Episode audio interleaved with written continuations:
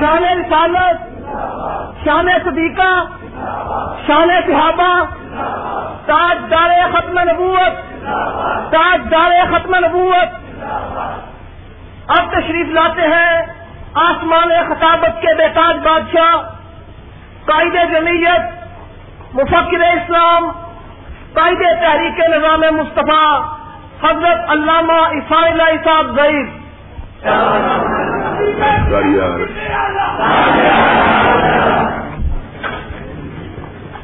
الحمد للہ نحمدہ ونستعینہ ونستغفرہ ونؤمن بہ ونتوکل علیہ ونعوذ باللہ من شرور انفسنا ومن سیئات اعمالنا، من يهده الله فلا مضل له ومن يضلل فلا هادي له، نشهد أن لا إله إلا الله ونشهد أن محمدا عبده ورسوله،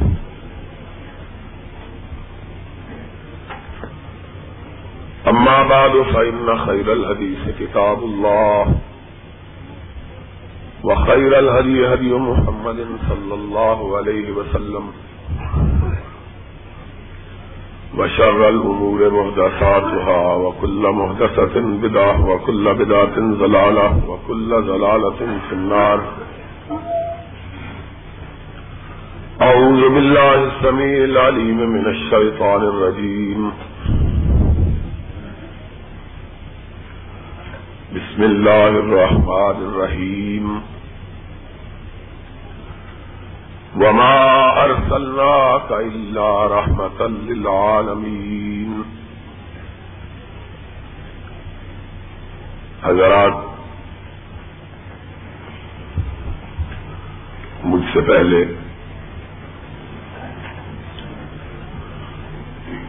میرے ساتھیوں اور دوستوں نے آپ کے سامنے سرور گرامی حضرت محمد الرسول اللہ صلی اللہ علیہ وسلم کی سیرت مقدسہ کے مختلف پہلوؤں پر اپنے اپنے انداز سے گفتگو کی ہے۔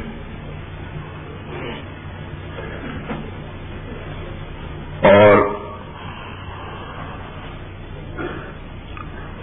مولانا قاری عبد الحفیظ صاحب نے اپنی انتہائی خوبصورت اور رقت آمیز تقریر میں ایک بہت اہم پہلو کی طرف آپ کی توجہات کو مبذول کیا۔ وقت کی قلت کے پیش نظر شاید وہ اس طرف زیادہ آپ کی توجہات کو مبذول نہ کروا سکے، لیکن بہرحال وہ ایک بہت اہم نقطہ تھا جس کی طرف انہوں نے اشارہ کیا کہ سرور گرامی رسول اکرم صلی اللہ علیہ وسلم اس کائنات میں جلوگر ہوئے اور ہم نے آپ کی محبت کا نام لے کر آپ کے یوم وفات کو جشن کی صورت دے دی ہے۔ اس سے زیادہ عالمیے کی بات کیا ہو سکتی ہے کہ وہ نبی، وہ رسول جو کونین کے لیے رحمت بنا کے بھیجا گیا، جس دن اس نبی رحمت کا انتقال ہوا، بھائی یہ کیا بات ہے، چھوڑ دیں اس بات، بجائے اس بات کے کہ اس دن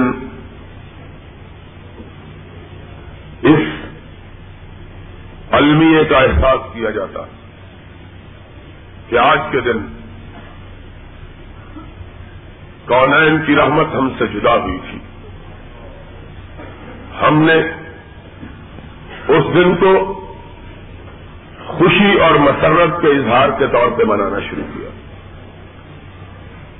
اور خوشی بھی اس طرح کی جس کا اسلام کی پوری تاریخ میں اور مسلمانوں کی کسی مقدس کتاب میں کوئی ثبوت نہیں ملتا۔ اس سے زیادہ دکھ کی اور افسوس کی بات کیا ہے؟ بہرحال رحمت کائنات صلی اللہ علیہ وسلم کی سیرت کے تذکرے سے بہت سی چیزیں ابھر کر سامنے آتی ہیں کہ وہ نبی کائنات، وہ برگزیدہ ہستی کہ اللہ نے جسے عالمین کے لیے رحمت بنایا تھا، کیا ہم نے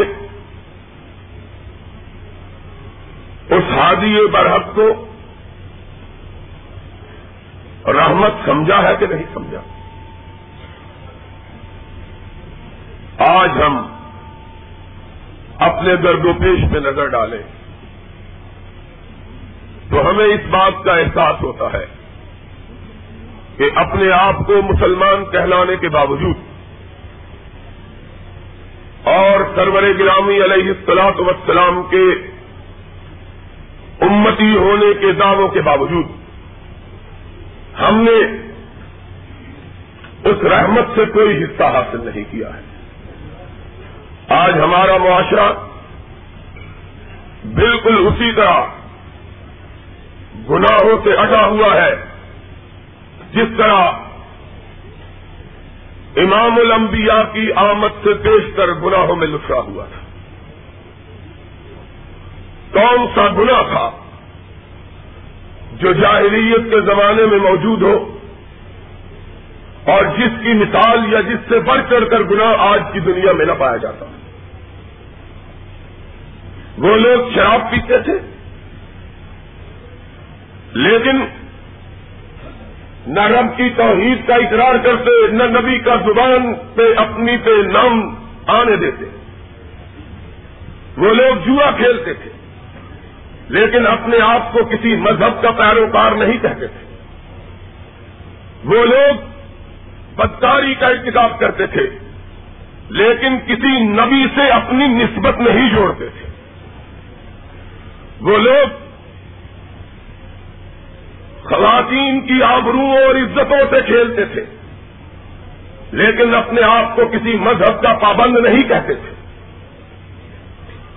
وہ لوگ اپنی بچیوں کو زندہ درگور بناتے تھے، لیکن کسی کتاب ہدایت سے اپنا تعلق اور اپنا ناطہ استوار نہیں کرتے تھے۔ وہ لوگ دوسروں کا مال ہڑپ کرتے، انہیں غصب کرتے، ان کو لوٹتے، لیکن اپنے آپ کو امام الانبیاء کا امتی نہیں بتلاتے تھے۔ بزدلی ان کا شعار تھی، کمزوری پسپائی ان کا خاصہ تھی، لیکن ان کا رشتہ کسی بہادر سے نہیں تھا۔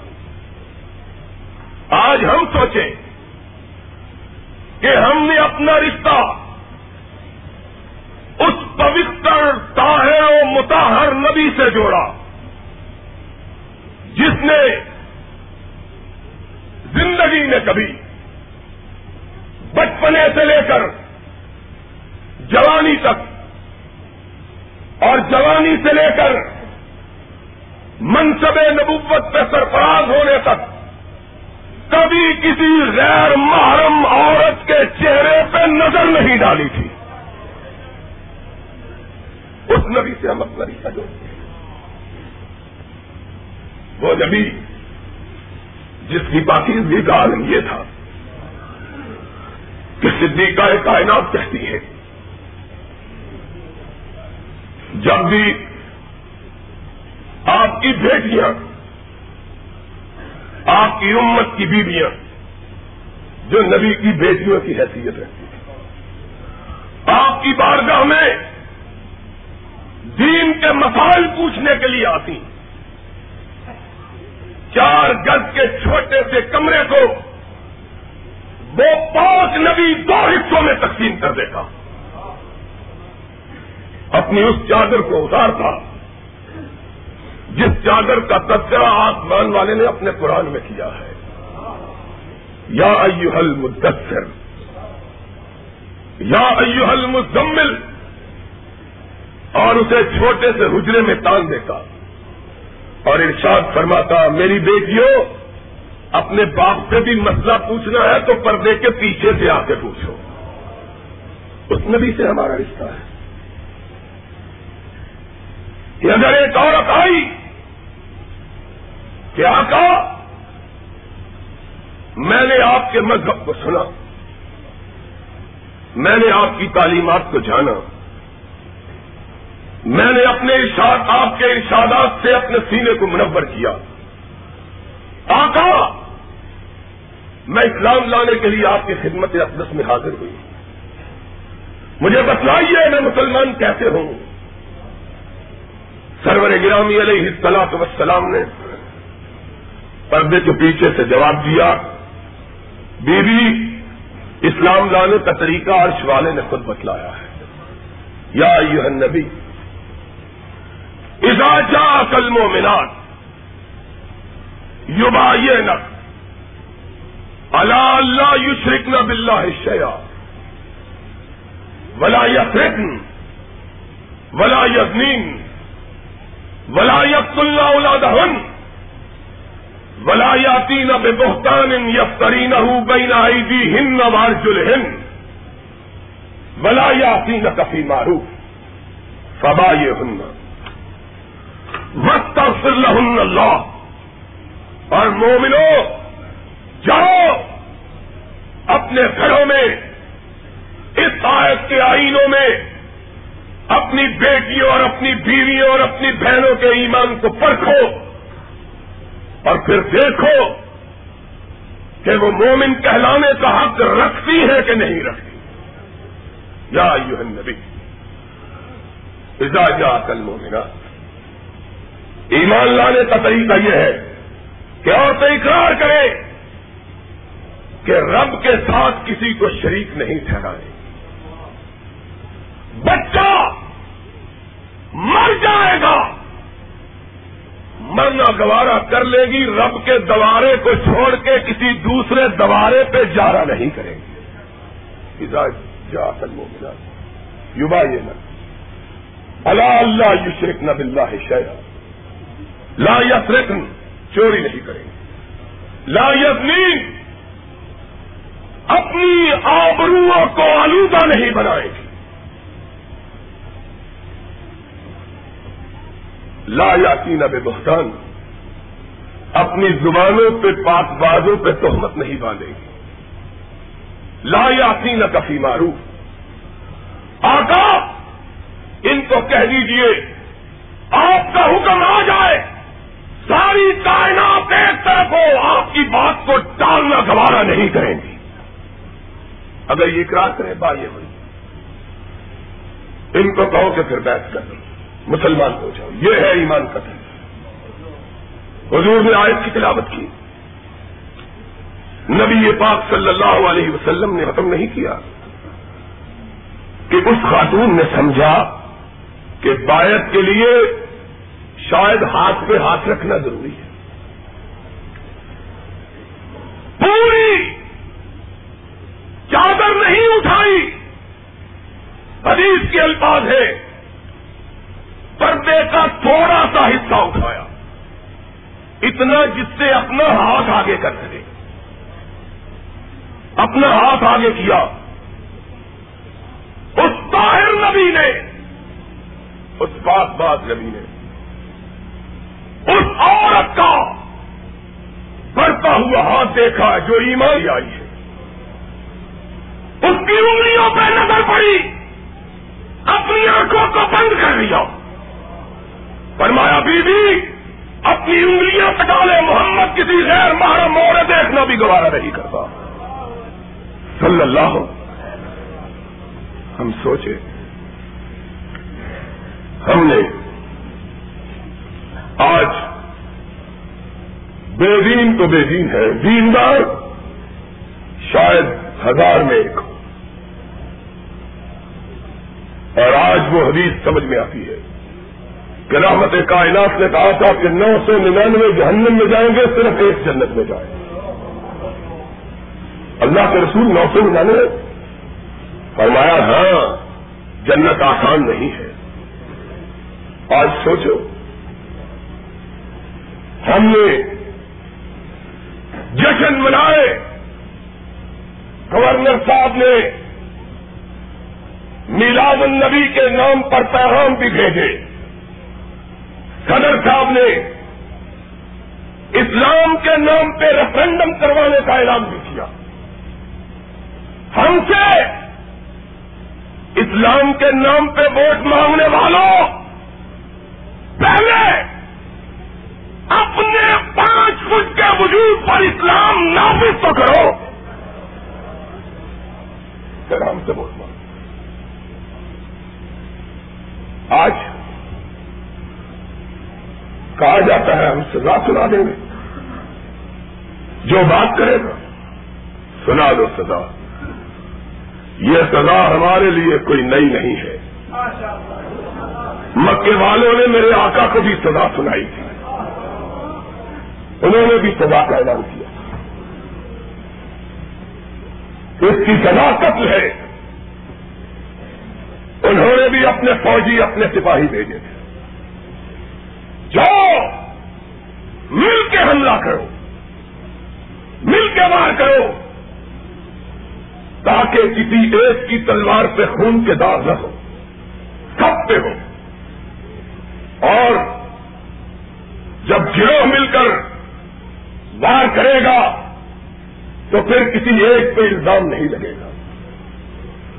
عرش والوں نے کہا تم سزا سنا چکے, دینے کا ارادہ کر چکے, تم سزا دینے کے لیے آؤ, میں اکیلا بچانے کے لیے آ رہا ہوں. سزائیں ہمارے لیے کوئی نئی نہیں ہے, نہ دھمکیاں نہیں ہے, نہ اعلانات نہیں. لیکن جو امام الانبیاء کو رحمت کائنات سمجھتے ہیں, جب تک زمانے میں وہ رحمت عام نہیں ہو جاتی, وہ اپنی گردنوں کو کٹا سکتے ہیں, جھکانا گوارا کر سکتے ہیں. اس سے کیا فرق پڑتا ہے؟ پھر رات کی تاریکی میں نکلے, تلواریں چمک رہی ہیں, دروازہ کھولا, اندھیری رات میں چمکتی ہوئی تلواروں پہ نظر پڑی. عرش والے کی طرف نگاہ اٹھائی, اور اس نگاہ کا کیا کہنا ہے, یہ نگاہ عرش کی طرف اٹھتی ہے تو قبلہ تبدیل ہو جاتا ہے, یہ نگاہ عرش کی طرف اٹھتی ہے تو قرآن نازل ہونا شروع ہو جاتا ہے, یہ نگاہ اٹھتی ہے تو عائشہ کی عصمت کے لیے 18 آیتیں قرآن میں نازل ہو جاتی ہیں. اس نگاہ کا کیا کہنا ہے؟ نگاہ اٹھی, آسمان سے آواز آئی, کیا بات ہے اللہ؟ چاروں طرف دشمن کھڑا ہے, تلواریں چمک رہی ہیں. عرش والے نے کہا دشمن چاروں طرف کھڑا ہے, رب تیرے ساتھ کھڑا ہے. کیا ہوا؟ وہ تو چاروں طرف کھڑے ہیں, دور کھڑے ہیں, رب ساتھ ہے, نکلو. اللہ نکل تو رہا ہوں, ان سے بچنا کیسے ہے؟ فرمایا تو نکل, یہ کھلی ہوئی آنکھیں تجھ کو دیکھ کے بند ہو جائیں.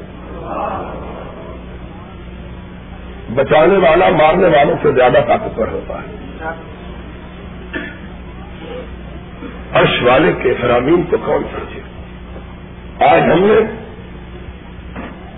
رحمت کائنات کی سیرت پاک کے تذکروں کو صرف زلفے تک آپ کے حسن و جمال تک آپ کی رانائی اور زیبائی تک آپ کی دلکشی اور دلربائی تک محدود کر دیا. یہ سیرت کمانا ہے. سیرت کون سنے اور سنانے والے نام نبی کی سیرت کا لیتے ہیں, بیان حکمرانوں کی سیرت کرتے ہیں. کس طرح سیرت کیا؟ نام نبی کی سیرت کا اور بیان حکمرانوں کی سیرت. ان کے قصیدے کل اخبار میں چھپا ہے. ایک مولوی, اللہ ان کا سایہ ہمیشہ قائم رکھے. ہم نے کہا اور لکھنے والے سائے اور سمٹنے والے سائے کبھی باقی نہیں رہتے ہیں. کون رہا ہے اس کائنات؟ مٹے نامیوں کے نشاں کیسے گئے؟ دعائیں مانگنے والے بھی ساتھ ہی چلے جاتے ہیں. پھر کوئی نہ دعا مانگنے والا ہوتا ہے نہ جس کے لیے دعا مانگی جاتی ہے, وہ دونوں نہیں رہتے, دعائیں مانگی جا رہی. اگر ان مولویوں کی دعائیں قبول ہو جاتی تو آج پہلے مرے ہوئے کبھی نہ مرتے. پہلے مرے ہوئے کبھی وہ ابھی تک تلوار ہمارے سر پہ لٹکائے رہتے, لیکن جب وقت آیا نہ مولویوں کی دعائیں کام آئی نہ مولوی کام آئے, نہ امام زامن باندھنے والے کام آئے نہ امام زامن کام آیا. کیا یاد رکھو, حضرت محمد الرسول اللہ صلی اللہ علیہ وسلم کی سیرت کا معنی یہ ہے کہ ہم اپنی زندگیوں کو اس کالم میں ڈھالیں جس کالم میں رحمت للعالمین ڈھال کر بھیجے گئے تھے. اپنے اندر انفراد, چور بازاری, جوا, سود خوری, رشوت ستانی, شراب, بدکاری, کعبے کا رب گواہ ہے. تب اس قدر نہ تھی جس زمانے کو جاہلیت کا زمانہ ہے. اس قدر آمد. حیرانگی یہ ہے کہ ان کا عذر تو شاید قابل قبول ہو کہ ان کی ہدایت کے لیے کوئی پیغمبر نہیں آیا. تمہاری ہدایت کے لیے تو رحمت کائنات آئے. تمہارا عذر وقت کی بات رحمت کیا قابل قبول؟ کون سا گناہ ہے, کون سا جرم ہے جس کی اس ملک کے اندر وجود پہ شبہ ہے اور جس کو سرپرستی حاصل ہے؟ اس ملک میں حدود آرڈیننس نافذ کیے گئے. کہا گیا زانی کو سنسار کیا جائے گا, شراب پینے والے کو کوڑے مارے جائیں گے, چور کے ہاتھ کاٹے جائیں گے, تہمت لگانے والے کو 80 گرے مارے جائیں گے. اور اعلان کے اعلان ہی رہا, شرمندہ مانا نہ ہو سکا. کیوں؟ وہ جذبہ کہاں سے لائے جو سرور کائنات نے اپنے صحابہ میں پیدا کیا تھا؟ وہ کہاں سے لائے؟ ان حدود کو نافذ کرنے کے لیے فاروق کی ضرورت ہے, فاروق کی. ان قوانین کو نافذ کرنے کے لیے صدیق کی ضرورت ہے, صدیق کی. اس دستور کو نافذ کرنے کے لیے ذوالنورین کی ضرورت ہے, ذوالنورین کی. اس کے لیے علی حیدر کرار کی ضرورت ہے, علی کی. کہاں سے لایا؟ یارو بات بہت تلخ ہے, لیکن جو لوگ اپنے بارے میں ہر پہ اختلاف سننا بھی گوارا نہ کرے, آج جو آرڈیننس آیا ہے, رش بہت ہو گیا ہے, گرمی ہو گئی ہے زیادہ. جو لوگ اس حال میں بھی دیوانوں کا کبھی اتنا اجتماع نہیں دیکھا تھا اللہ کے فضل سے. آج باتیں بھی کھل کر ہوں گی انشاءاللہ. انہوں نے نافذ کرنا ہے. آج آرڈیننس آیا ہے جو بات کرے گا 5 سال کے لیے اندر 5 لاکھ روپے جرمانہ, یہ نافذ کرے گا. اور اس نے نافذ کیا تھا جو امیر المومنین خلیفۃ المسلمین حسنین کا باپ فاطمہ کا شوہر تھا, ایک یہودی نے اسے عدالت میں طلب کیا, میری اس نے سرا چرا لی. قاضی نے وارنٹ بھیجے, بلاؤ امیر المومنین کو خلیفۃ المسلمین کو. عدالت میں حاضر ہوئے, اسی کٹہرے میں یہودی بھی کھڑا ہے, اسی کٹہرے میں امیر المومنین بھی کھڑا ہے. قاضی کو معزول نہیں کیا, اس کو جبری طور پہ ریٹائر نہیں کیا, اس کو ملازمت سے نکالا نہیں ہے. حاضر ہوئے, دونوں کھڑے ہیں. قاضی کی زبان سے نکلا, ابوالحسن کیا معاملہ ہے؟ علی کی نگاہ جھک گئی. فرمایا مجھے تم پہ اعتماد نہیں ہے. قاضی صاحب اٹھا, کہا کیوں نہیں؟ کہا تو نے انصاف نہیں کیا, یہودی کا نام لے کے پکارا, مجھ کو عزت سے پکارا, تو انصاف نہیں کر سکتا ہے, تو نے انصاف کیا کرنا ہے؟ تو نے مجھے احترام سے آواز دی ہے, تو نے کیا انصاف کرنا ہے؟ قاضی نے کہا میں نے تیرا اس لیے احترام کیا کہ تیری نگاہوں نے محمد کے چہرے کو چھوا ہے. امیر المومنین سمجھ کے احترام نہیں کیا. میری نگاہ میں تو بھی برابر ہے, ملزم کی حیثیت سے یہودی بھی برابر ہے, مجھے غلط فہمی نہیں ہونی چاہیے. اس نے اسلام نافذ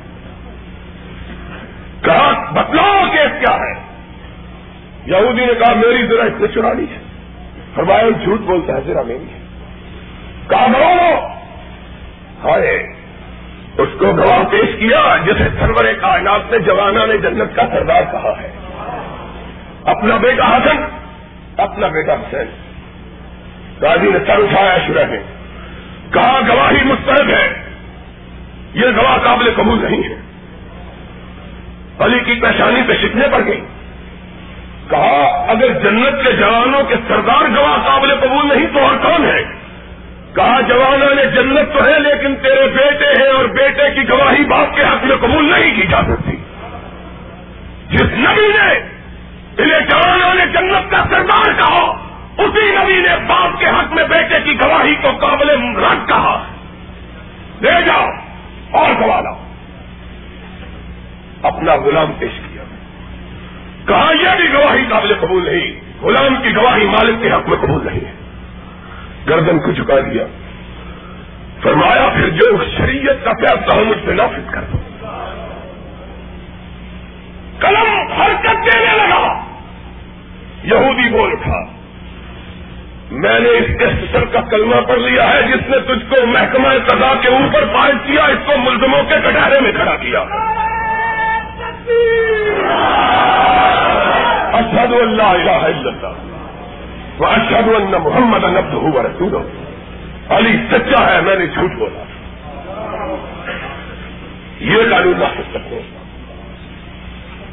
یہ شہادت ہے, ان سے اپنے قدم رکھنا ہے. لوگ آسان سمجھتے ہیں مسلمانوں, جاؤ کوئی فاروق سا ڈھونڈ کے بناؤ. بات کبھی اتنی تلخ نہیں گئی ہے, لیکن جب زہر بڑھ جاتا ہے تو تریاق بھی کاری ہونا چاہیے. اور اہل حدیثوں سن لو, خاص طور پر اہل حدیث میرے مخاطب ہیں, جوانوں تم بھی سن لو, بوڑھوں تم بھی سن لو, اور ہر عمر کے لوگوں تم بھی سن لو. ہو سکتا ہے کہ ہم نہ رہے, ہو سکتا ہے ہم نہ رہے, لیکن تم نے نہ دامان محمد کو چھوڑنا ہے, نہ اس کی سیرت و کردار کو چھوڑنا ہے. تم پہ ذمہ داری عائد ہوتی ہے. اگر تم ڈٹے رہے, اگر تم نے عزم کر لیا کہ تم نے حق کے علم کو سرنگو نہیں ہونے دینا, تو یاد رکھو پھر ہم کو تختہ دار پہ بھی لٹکا دیا جائے گا تو حق کی آواز خاموش نہیں ہوگی.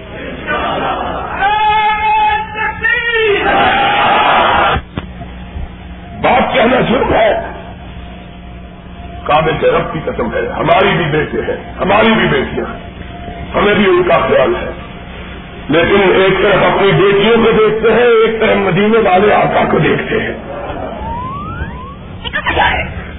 مدینے والے آقا, اگر تیری آبرو کا دھبا پڑ گیا تو ہماری زندگی کس کام کی ہے, لوگ کیا کہیں گے.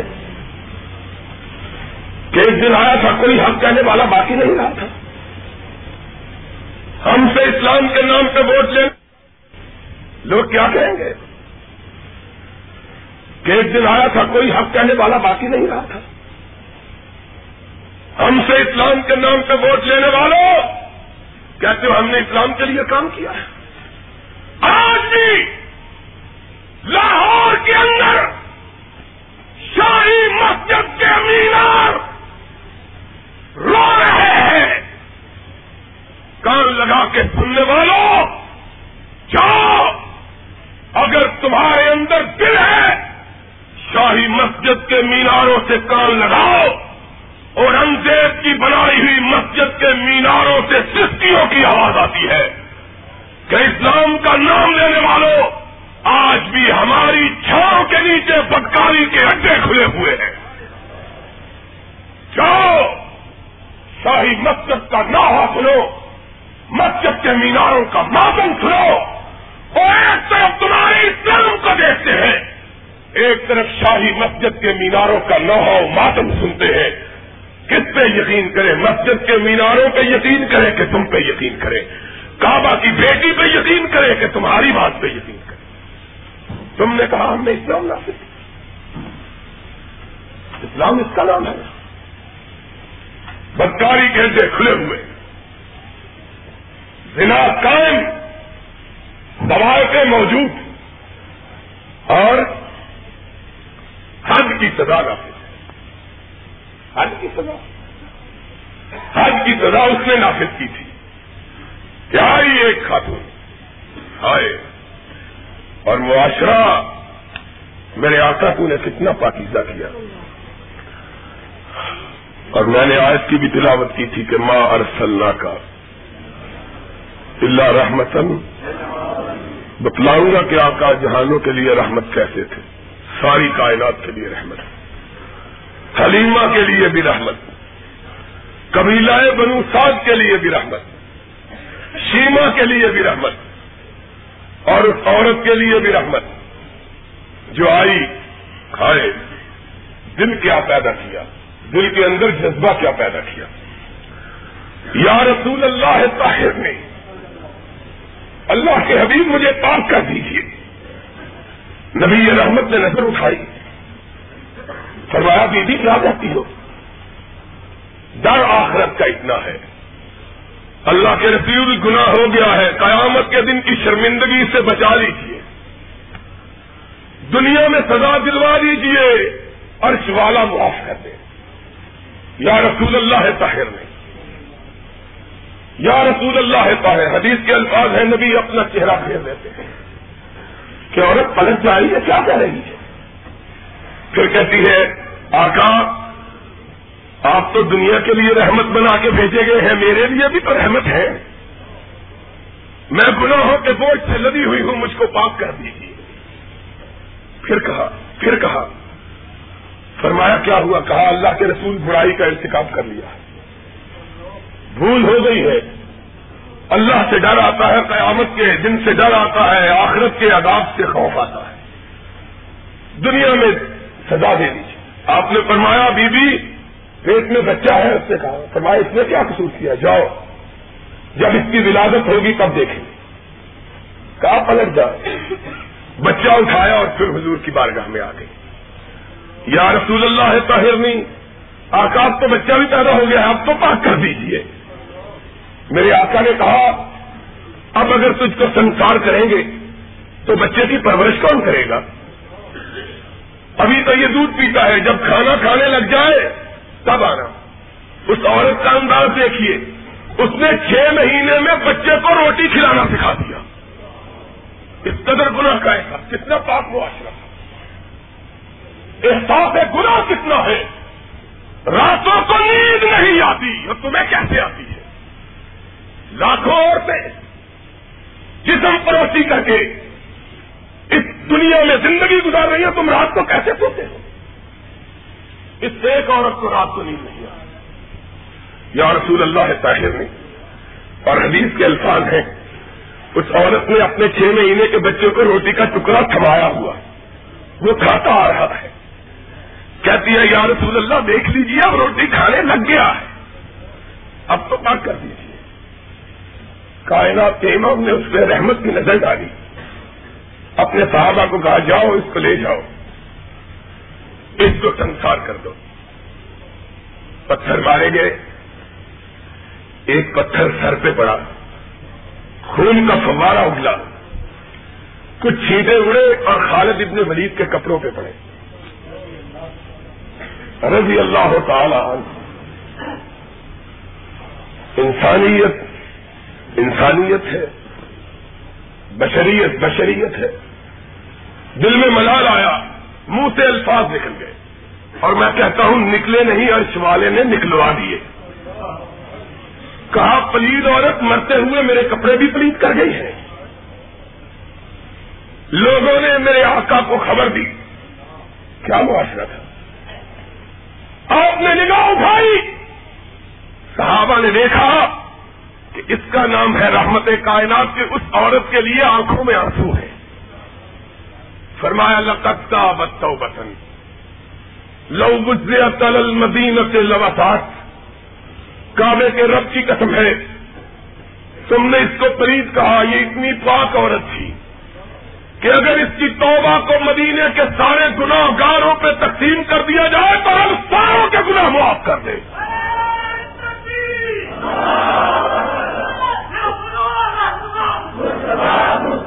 کتنے نافذ کیا تم، نافذ تو کرو۔ لوگ کہتے ہیں خود بڑا نیک ہے، گرد و پیش کے بڑے بدماش ہیں، وہ نہیں کرنے دیتے۔ ہم نے کہا جو خود نیک ہوتا ہے اس کے گرد و پیش میں بھی نیکوں کے سوا کوئی رہ سکتا، وہ کیسا نیک ہے جو خود نیک ہے۔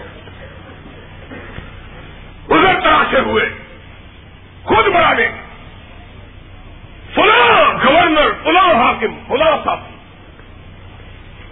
فلاں ساتھی، اور اسلام کے لیے ریفرینڈم کراتے ہو، کوئی ذرا نافذ تو کرو، ہم تمہارے جھنڈے کو خود گلی گلی لے جانے کے لیے تیار،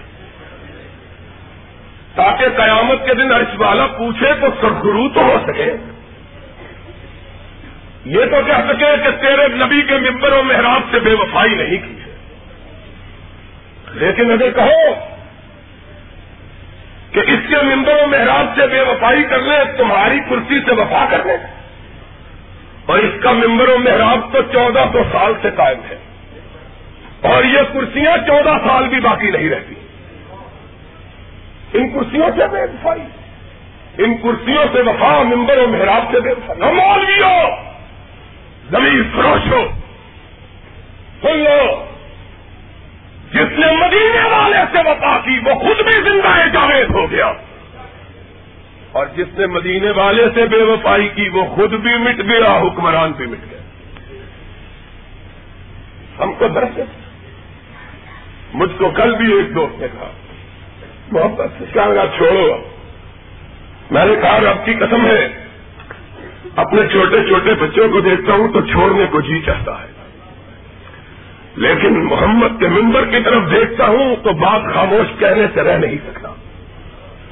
کہتا ہوں امام کائنات پوچھے گا قیامت کے دن، وہ کہے گا میں نے تو طائف کے میدانوں میں پتھر کھا کے بھی حق بات کو نہیں چھوڑا تھا، تو ڈر کے چھوڑ گیا ہے، کیا جواب دوں گا؟ وہ فرمائے گا میں تو 13 برس تک مکہ کے چوراہوں میں پٹتا رہا، بے ہوش ہو کے گرتا رہا، ننی فاطمہ میرے زخموں پہ ساہے رکھتی رہی، زینب و رقیہ اپنے دوپٹے پھاڑ کے میرے زخموں کو بھرتی رہی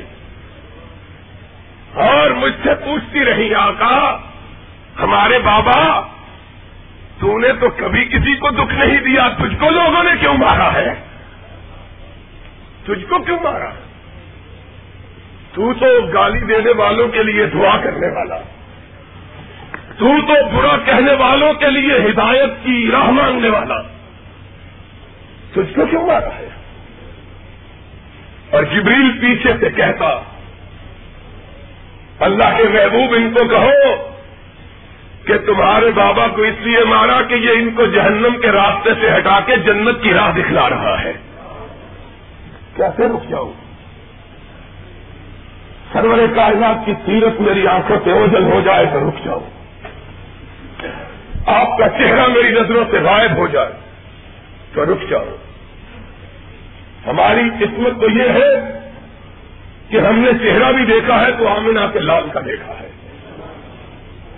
اور بہت سے چہرے دیکھے ہوتے، شاید کبھی یہ چہرہ ہم کو بھول جاتا، کیسے بھولے اس کو؟ مصلحتیں روکتی ہے، عقل روکتی ہے، دل کہتا ہے کہ بے خطر کود پڑا آتش نمرود میں عشق، اور عقل تھی نحو تماشائے لبے باودی، جی کو روکتا ہوں، دل کو تھامتا ہوں، لیکن پھر نبی کے شہر میں پٹتا ہوا مالک ابن انس نظر آ جاتا ہے، اس کے چہرے پہ کیا ہی بنی ہے، داڑھی کو موڑ دیا گیا ہے، زنجیریں پہنا دی گئی ہے، گدھے پہ سوار کر کے جلوس نکالا جا رہا ہے،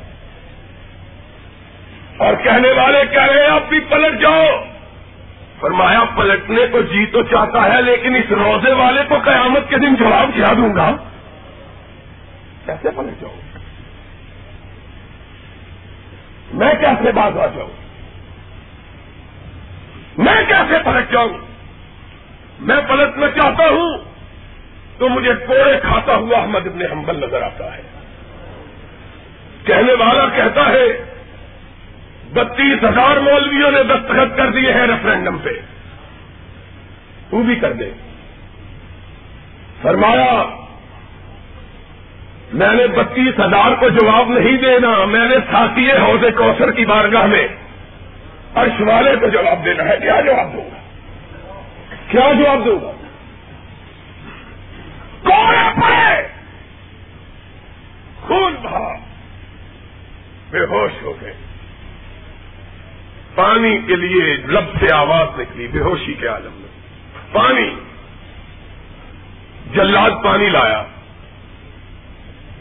سامنے کیا، ہوش آئی، کہا کیا بات ہے، کہا تم نے پانی مانگا تھا، کہا ہاں پیاس سے ڈھال دو، کہا دستخط کر دو پانی پی لو، کہا اللہ تجھ سے وعدہ ہے، تجھ سے یاد ہے، تجھ سے وعدہ ہے، پانی پیوں گا تو حوض کوثر ہی کا پیوں گا، کوئی بات نہیں لے جاؤ، خیر کھائے، سمجھانے کے لیے رک جاؤ، پلٹ جاؤ، سب نے کر دیے ہیں تو تمہیں کیا ہے، کہا میں قیامت کے دن ان مسلمانوں کو کیا جواب دوں گا جو ان ملاؤں کی طرف نہیں دیکھ رہے، احمد ابن حنبل کے لبوں کی جنبش کی طرف دیکھ رہے تھے، میں کیا کہوں، میں ان کا بوجھ کیسے اٹھاؤں، میں پلٹنا چاہتا ہوں، مجھے ابن تیمیہ سامنے کھڑا نظر آتا ہے، زمین دوست قید خانے میں ڈال دیا گیا ہے، کھانا بند ہے، پانی بند ہے، کہا اب بھی وقت ہے، کہا وقت میرے لیے نہیں حکمرانوں کے لیے ہے، جاؤ حکمرانوں کو کہو کہ تم نے میری دنیا تباہ کی لیکن مجھ کو مار کے اپنی آخرت کو تباہ کر دیا ہے، ان کو کہو پلٹ جائے جو آخرت تباہ کر رہے ہیں. دنیا کا کیا ہے؟ کل من علیہا فان ویبقا وجہ ربکا ذوالجلال والاکرام. کس کی بنی ہے اس ناپائیدار دنیا؟ کس کی بنی ہے؟ کون ہے جو رہا ہے؟ نہ حامان رہا، نہ فرعون رہا، نہ قارون رہا. ہم نے اس ملک کے قارونوں کو دیکھا ہے. کعبے کا رب گواہ ہے، ہم نے اپنی آنکھوں سے قارونوں کا حد دیکھا، فرعونوں کو اپنی آنکھوں سے دیکھا. اس لاہور کے اندر ایک حکمران ہوا کرتا تھا، گورنر. اس نے کہا آج کے بعد تم میری کانسٹیچوئنسی ملتان میں کبھی نہیں جاؤ، میں تم کو وارننگ دیتا ہوں، آئندہ سے ملتان کی طرف رخ نہ کرنا. پچھلے برس مجھ کو انگلستان میں ملا، میں نے کہا جس بستی کو مجھ پہ حرام کرتے تھے اس بستی میں میں ہر سال جاتا ہوں اور وہ بستی تیرا چہرہ دیکھنے کو ترس گئی ہے. کس کی بنی ہے یہاں؟ حکمرانوں آج عمر قید کی سزائیں سنا لو، 10 برس 20 برس، لیکن یاد رکھو ایک دن ایسا بھی آنے والا ہے کہ حکمرانوں کو وہ سزائیں ملے گی جو کبھی ختم نہیں ہوگی. اسی جنا حال میں میں نے کہا تھا، کچھ لوگوں کو یاد ہوگا، 77 میں موومنٹ چل رہی تھی، میں نے کہا تھا ہم گرفتار ہوتے ہیں چھوٹنے کے لیے، ہم قید ہوتے ہیں رہا ہونے کے لیے، اور حکمرانوں جب تم قید ہوگے کائنات تم کو چھڑا نہیں سکے گی. اور پھر چشمے فلک نے دیکھا جب تلک زندہ رہے چھٹکارا نہ ملا. چھٹکارا اس دن ملا جب دنیا سے چھٹکارا پا گئے. ان نفیسہ نکل رہا، تم کوئی آب حیات پی کے آئے ہو؟ اگر بھٹو نہیں رہا تو ضیاء الحق بھی نہیں رہے گا. اللہ مجھے اس ماں نے جنا ہے جس ماں نے غیر اللہ کے خوف سے اپنے سینے کو پاک کیا، وہ دودھ مجھے پلایا ہے.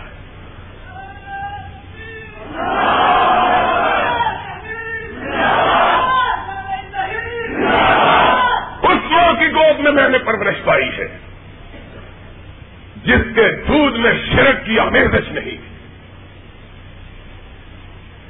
میں کبھی کبھی اپنی بات کہا کرتا ہوں کہ میرا تیسرا بھائی بیمار ہوا، 3 ہی سے ہم اس وقت. اتنا بیمار ہوا کہ ڈاکٹروں نے لا علاج کر دیا، سوکھڑے کی بیماری، سوکھ کے کانٹا ہو گیا. وہ بھی قرآن کا حافظ ہے، خدا کا شکر ہے. حکمرانوں تم ہم پہ مصیبت ڈھانا چاہو ڈھاؤ، اللہ نے قرآن سینے میں محفوظ کیا ہے. تم جیل میں بند کرو گے قرآن پڑھیں گے، تمہارے لیے بد دعا کریں گے، تمہاری قسمت کے دن زیادہ جلدی ختم ہو. تم کیا سمجھتے ہو؟ ڈر، خوف، یہ لفظ اہل حدیثوں کی لغت میں نہیں ہے. اور جو ڈرتا ہے وہ اپنے آپ کو ہمارے خانوادے سے باہر نکالے. کہے کہ کچھ طرح از قبیلہ ایمانی، ہمارے قبیلے کا وہ ہے جو گردن کٹاتا ہے اور مسکراتے ہوئے کٹاتا ہے. اس ماں کا دودھ پیا ہے، بچہ چھوکڑے سے لاچار ہو گیا، 6 مہینے گزر گئے کہ 4 پائی سے اٹھ بھی نہیں سکتا، اٹھا کے پیشاب کراتے ہیں اٹھا کے. ایک دن ایک خاتون آئی میری والدہ سے کہنے لگی، بی بی حاجی صاحب تو باہر گئے ہوئے ہیں کاروبار کے لیے، میرے والد صاحب، ان کو کیا پتا چلے گا، بچہ اٹھاؤ پورن کے کنویں پہ لے چلو، وہاں نہلاؤ، بچے کو شفا ہو جائے گی، تم تو وہاں بھی کسی کو مانتے ہیں، لے چلو پورن کے کنویں. اللہ تیرا شکر ہے کعبے کے رب کی قسم ہے ساری دنیا کی نعمتیں ایک طرف، توحید کی نعمت ایک طرف، اور توحید کا مزہ دیکھنا ہے تو مردوں کے سامنے سجدوں میں پڑ کر سٹکنے والے انسانوں کو دیکھو کہ کس طرح اپنی جبینوں کو، اپنی پیشانیوں کو بے آبرو کر رہے ہیں۔ توحید کی قدر مطلب کہاں بھی بچے کو اٹھاؤ اور اس کو پورن کے کنویں پہ لے چلو۔ ہائے ہائے، میری ماں نے سنا تڑپ اٹھی، کہنے لگی پورن کے کنویں کی بات کرتی ہو اس بیٹے کی؟ 3 بیٹے ہیں، 3 مر جائیں، رب کا دوارہ چھوڑ کے کسی دوسرے کے گھر پہ نہیں جاؤں گی۔ یہ ایک ہے، ایک کی کیا ہے، 3 مر جائیں، عرش والا دیکھے گا 3 کی لاش اٹھانا گوارا، رب کے دروازے کو چھوڑ کر کسی دوسرے دل پہ جانا گوارا نہیں ہے۔ ہائے ہائے ہائے، ماں کی نا ماں، بچوں کی موت کا ذکر کیا، دل پہ چوٹ لگی، مصلے پہ بیٹھ گئے، نفل پڑے اور ہاتھ دعا کے لیے اٹھائے۔ اللہ، اس بچے کی بیماری کے لیے لوگوں نے مجھ کو تیری توحید سے بھی بہکانا شروع کر دیا ہے، اللہ یہ بہت بہت ساگ ہے۔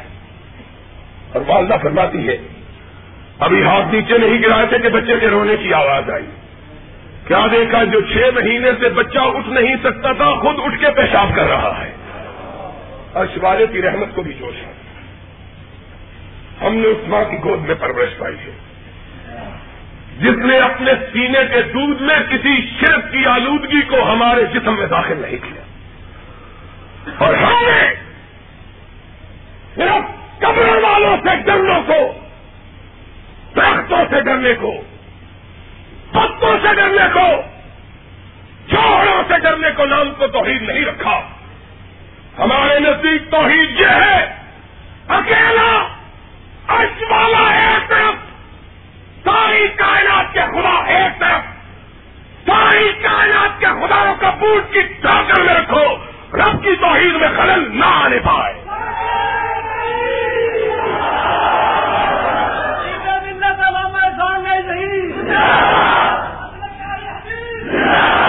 توحید کس کا نام ہے؟ میں سوچتا ہوں آج کیا کہوں کیا نہ کہوں، زخموں کو کھل دیا ہے، جانے دے، ہم کو مت چھیڑو، دھمکیوں سے کسی اور کو ڈراؤ، ان کو ڈراؤ جو مرے ہوئے سے ڈرتے ہیں، ان کو ڈراؤ جو اپنے سایوں سے ڈرتے ہیں، ان کا ڈرو جو بلیوں سے ڈرتے ہیں۔ راستے سے بلی گزر جائے، حاجی صاحب واپس آ جاتے ہیں، حاجن صاحب پوچھتی ہیں کیا کہتے ہیں راستے سے بلی گزر گئی ہے، وہ کہتی ہے تو اتنا اونٹ جتنا بڑا ہے تو یہ آگے سے بلی گزر گئی کیا ہو گیا، کہتا ہے تو نہیں جانتی یہ معرفت کی بات ہے، ان کو ڈراؤ، ان کو ڈراؤ جو بلیوں سے ڈرنے والے، جو کتوں کو بھی سرکار کرنے والے، ان کو ڈراؤ، ہم کو کیا ڈراتے ہو۔ آج مجھے ذوالفقار علی بھٹو کے زمانے میں موچی دروازے کے اندر کہا ہوا فکرہ یاد آتا ہے۔ ہائے ہائے ہائے، ہمیں یہ دن بھی دیکھنا پڑنا تھا، کل تک ہم سوشلزم کے خلاف لڑتے تھے، آج تم نے اسلام کے نام کو اتنا رسوا کیا ہے کہ ہمیں تمہارے خلاف کرنا پڑ گیا، یہ دن بھی دیکھنا تھا۔ میں نے تب بھی کہا تھا سی آئی ڈی کے لوگوں لکھ لو، اور آج بھی کہتا ہوں ہمیں تختہ دار پہ لٹکا دو، جو جی چاہے کر لو، کعبے کے رب کی قسم ہے محمد سے بے وفائی نہیں کریں گے، انشاءاللہ اس سے بے وفائی کا تصور بھی نہیں کر سکتے۔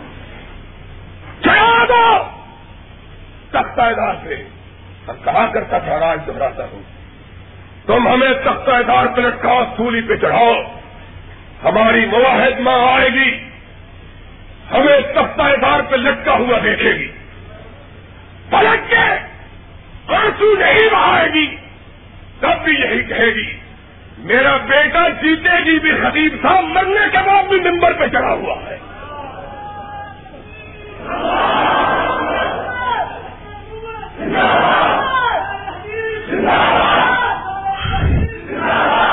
اور انگوٹھے لگانے والے بھی ہم نے کچھ تمہیں دیے ہوئے ہیں, ان سے انگوٹھے لگوا لو, ہماری طرف پلٹ کے نہ دیکھو. لوگوں, اسلام ساتھی, اسلام اس نے نافذ کیا تھا, کہتے ہیں ساتھی برے ہیں. ساتھی برے ہیں تو تو کس مرض کی دعا ہے؟ تجھے حکیم نے کہا تو بیٹھا ہے, تو جا کے خمیرہ داؤدان بیچ جا کے. ساتھی برے ہیں. تم شربت بنفشہ بیچو, سرما نرگسی بیچو, اگر تم سے نہیں ہو سکتا قیامت کے دن عرش والے کو جواب کیا دو؟ اسلام اس نے نافذ کیا تھا جس کے ایک گورنر نے اس کے بیٹے نے ایک غریب سے گھوڑا دوڑایا, غریب کا گھوڑا آگے نکل گیا, اس کے بیٹے نے لاٹھی اٹھائی اور غریب کے چہرے پہ دیوائی, تو فقیر میرے گھوڑے سے آگے گھوڑا دوڑاتا ہے, تیری یہ جرات. ہائے ہائے, وہ بھی مصر کے اندر کھڑا ہے, وہاں نہیں رکا, سیدھا مدینے میں چلا. ہائے, دروازے پہ چوکدار کھڑے نہیں ہیں, پہرے دار بھی نہیں. اسلام اسلام کرتے ہو, سواری نکلتی ہے اس طرح نکلتی ہے جس طرح اچکوں کے شہر میں شریفوں کی دلہن ڈولی میں بیٹھ کے نکلے. گرد و پیش سارا گاؤں ہوتا ہے کہ کسی اچکے کی نظر نہ پڑ جائے. یہ امیر المومنین کی سواری آ رہی ہے, راستے بند, ہائٹ وہ ایئرپورٹ بند, گاڑیاں بند, کیا ہو رہا ہے؟ امیر المومنین گزر رہے ہیں, کسی گناہگار کی نظر نہ پڑ جائے. اور جواب کیا ہے؟ کہتے ہیں ووٹ دو صدر ہو جائیں گے, نہیں ہو تو ماشاء اللہ کمانڈر تو ہیں. یہ عجیب مسئلہ ہے. دو تب بھی ہیں, نہیں دو تو پھر بھی, دو گے تو 5 سال کے لیے, نہیں دو گے تو قیامت تک کے لیے.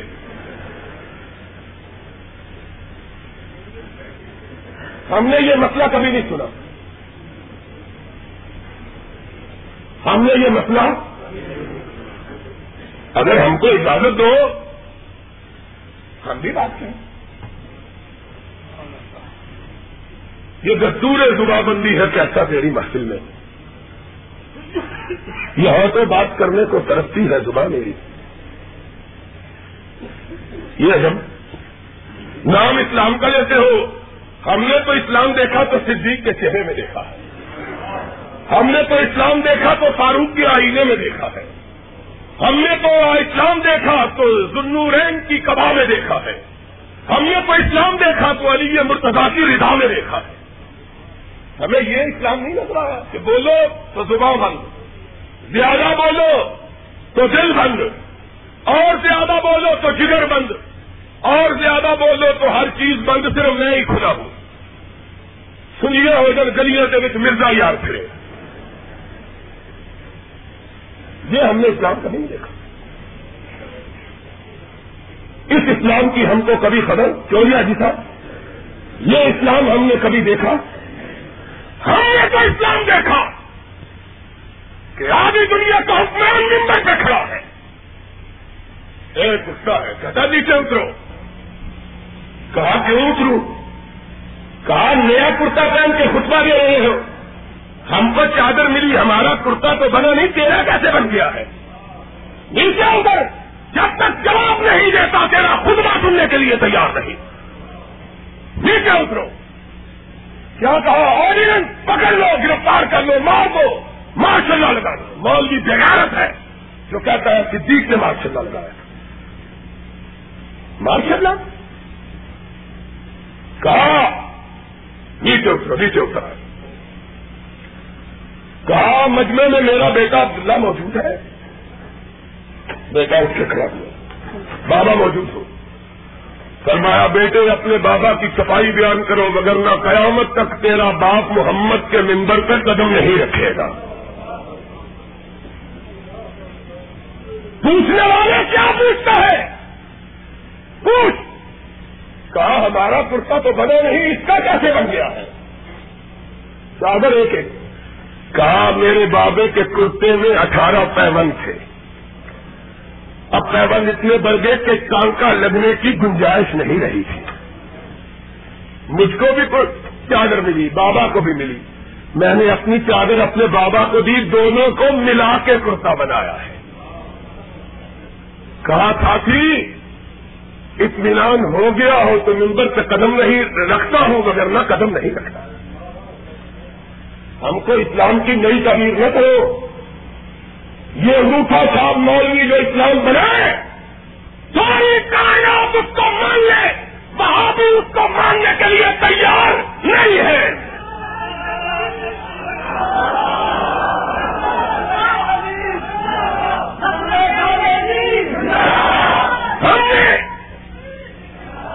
ہم نے اسلام مانا ہے تو صرف رب کے قرآن کو مانا یا محمد کے فرمان کو مانا ہے.